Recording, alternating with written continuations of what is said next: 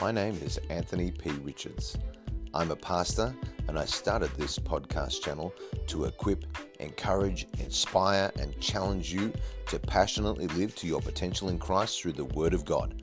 For more information, you can go to my YouTube channel, Anthony P. Richards.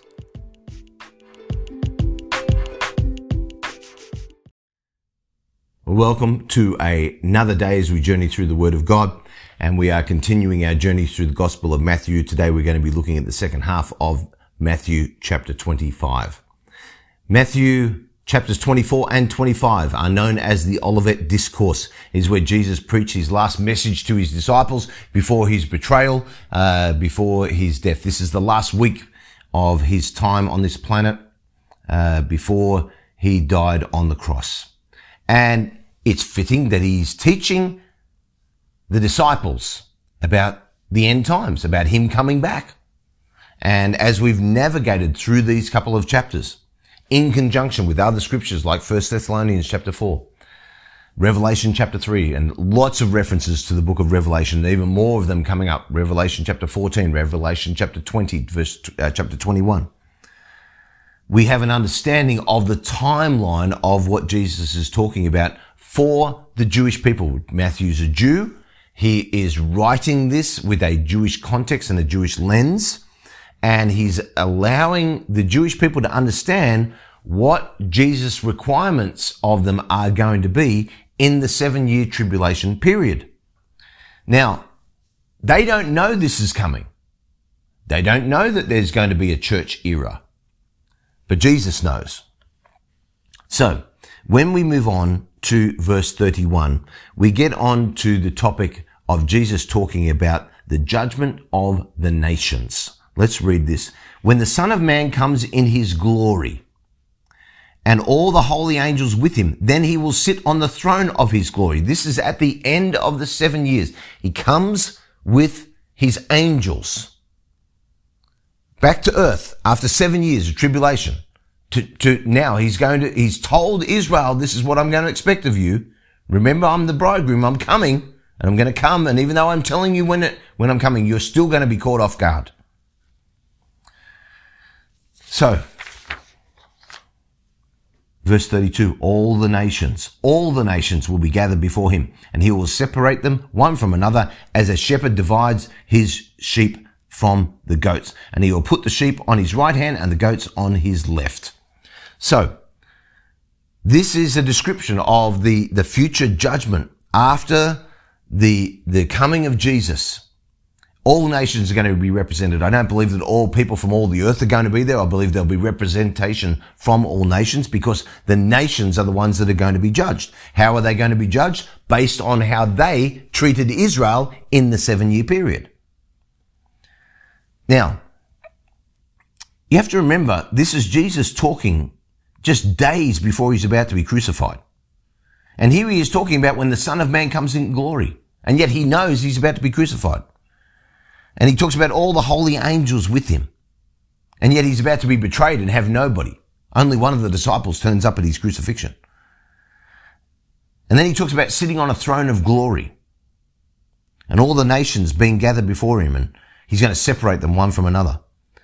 Now, this judgment that's going to happen at the end of the seven year tribulation is a different judgment from the great white throne judgment, which is described in Revelation chapter 20, where, which will be after the millennium. So you've got the seven years rapture, seven years of tribulation. Jesus comes back for his people, thousand year millennial reign on earth. Then the great white throne judgment if your name is in the book of life at the end of that 1000 years, then you will enter into the new heavens. Now, or and the new earth, based on uh, where you fit from a nation perspective. Now, the judgment of the nations that happens at the end of the tribulation is distinct from the judgment that happens at the end of the millennium for several different reasons. Number one, it happens at a different time. The great white throne judgment clearly happens at the end of Jesus Christ's 1000 year reign. The judgment of nations in Matthew 25 happens immediately after the, the, the return of Jesus. It the two judgments happen in different places. One takes place in heaven, the other one takes place on earth. It's about different subjects. What, what, what they're judged on is different. The great white throne judgment of Revelation chapter 20 includes all unredeemed men and women. It's everybody. Where it's, it's the final judgment. And the judgment of nations in Matthew 25 at the end of the tribulation period only includes nations, actual nations, and which is Gentiles who, are judged on their kindness, their care, and their treatment of the Jewish people, my brethren. The, there's a great possibility that the Jewish people who survive the Great Tribulation, so those who are members of, of God's people, and they survive the Great Tribulation, but still don't acknowledge Jesus Christ as Messiah, uh, may not be involved in this judgment of nations. So, finally, the two judgments happen on a different basis, which is what the following section is all about. Sheep on the right, goats on the left. The Son of Man has the authority to divide humanity in this judgment. And there's only two. Now, I believe Jesus here is speaking of the separation that's going to happen after his glorious return at the end of the seven years. By the end of the Great Tribulation, the population of the earth is going to look way different than it does now. Think about this. Let's just say Jesus was to come back today. There's, you know, 7 billion people on the planet. Maybe 2 billion uh, would be raptured. I don't know what the number will be. Maybe it's 1 billion, maybe it's, you know, but whatever the number is, there'll be a lot of people gone who profess Jesus Christ as their Lord and Savior. Uh, First Thessalonians chapter 4, they're caught up, gone. They're not on the earth anymore.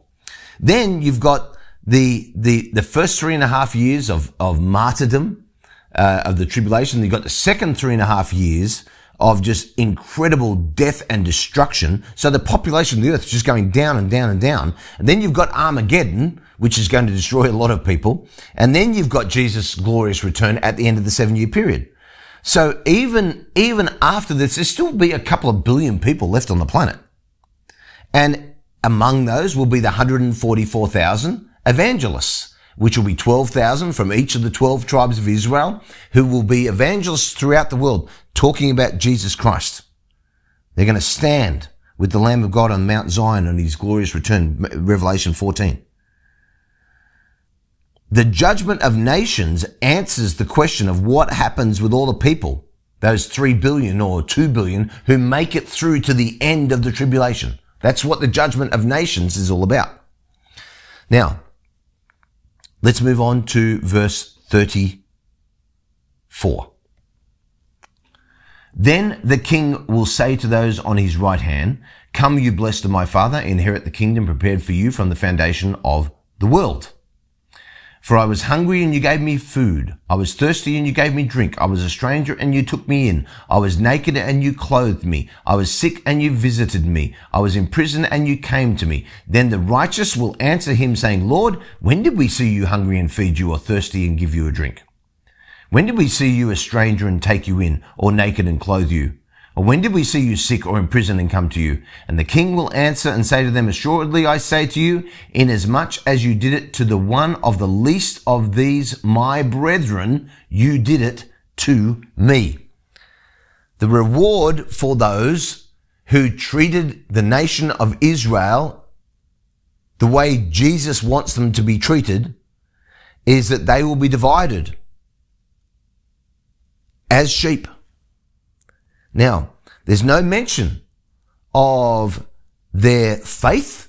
There's no mention of their of a of a, a forgiveness here. This is how nations treat Israel during the seven year period. So if you're a part of, you make it through the great tribulation, seven year period. which nation you're a part of and how they treated Israel will determine what your millennium is going to look like, which will be your, you know, your last opportunity. Now, this is a national judgment. It is not a personal judgment um, at the end of the tribulation. This judgment is based on the moral kindness of nations to Israel. That's why it's important for nations to be supportive of Israel. Um, the nations who treat Israel well will have a favored position in the millennial reign of Christ.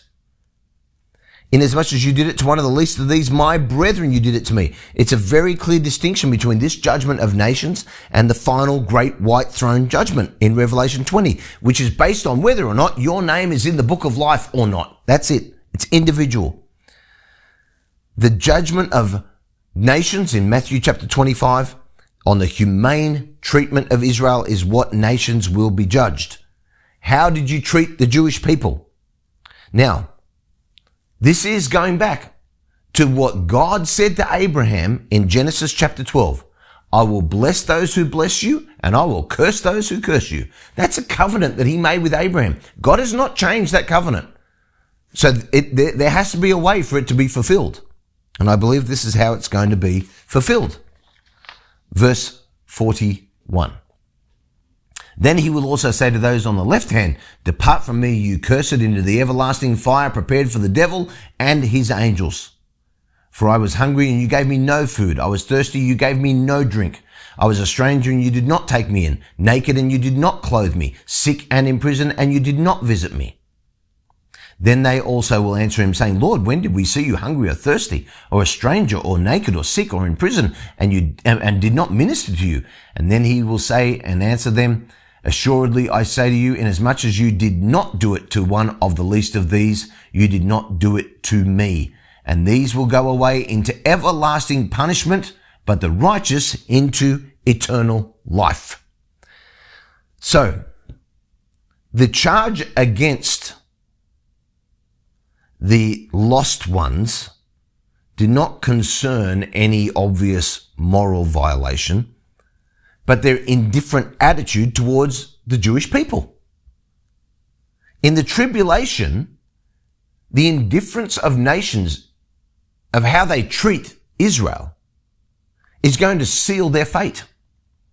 And throughout this chapter, the point is emphasized over and over and over. The price of indifference is too high to pay for nations and for people. So in the tribulation, people cannot afford, afford to be indifferent to Jesus and his people because he's going to come back seven years later after the rapture and judge the nations based on what they did with his people. So, depart from me, you cursed, into everlasting fire, prepared for the devil and his angels. Jesus very clearly points out that there's a place prepared for the devil and his angels. And you can only go there because you have willingly cast your lot with the devil and his angels. Spurgeon said this, some very tough words. I mean, this, this passage is, is brutal if you're on the wrong side of it.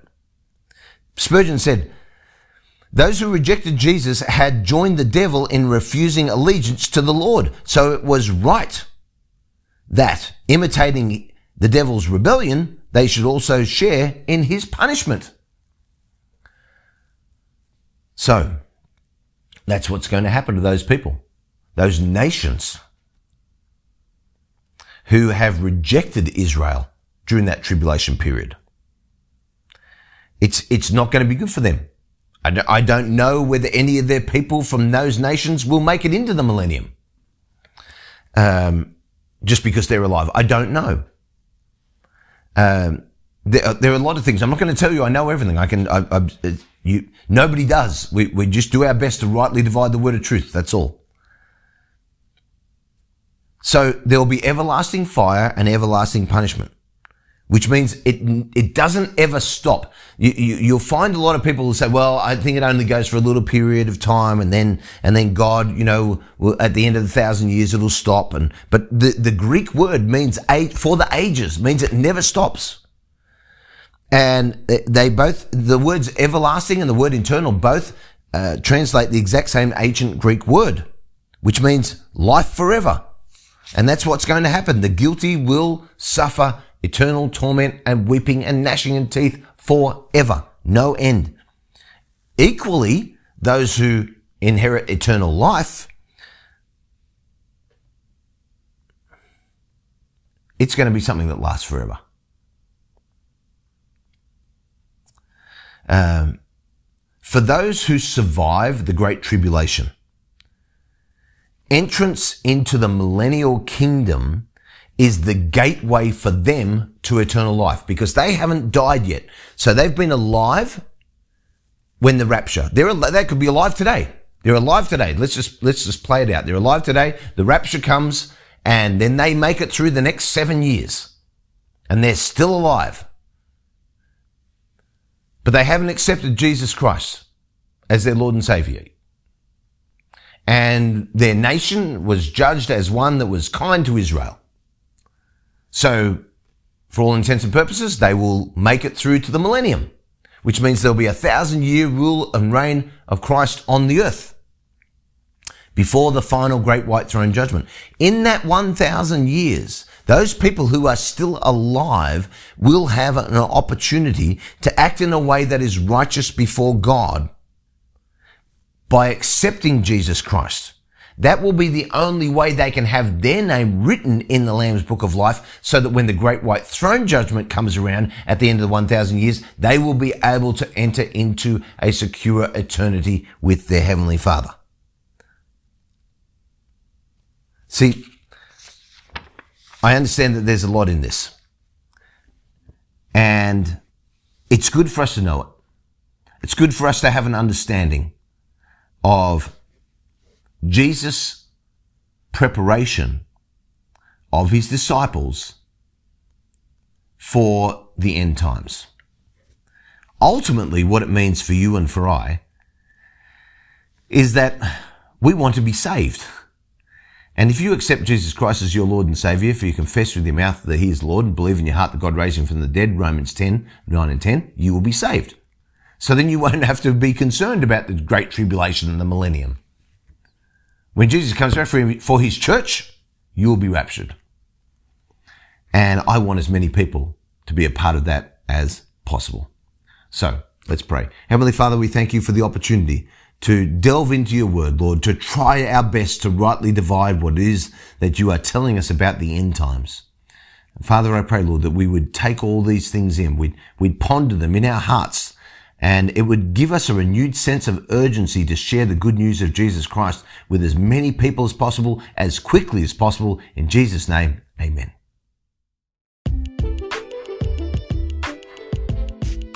Thank you so much for listening. For more content, please don't forget to check out my YouTube channel, Anthony P. Richards. Have a great day.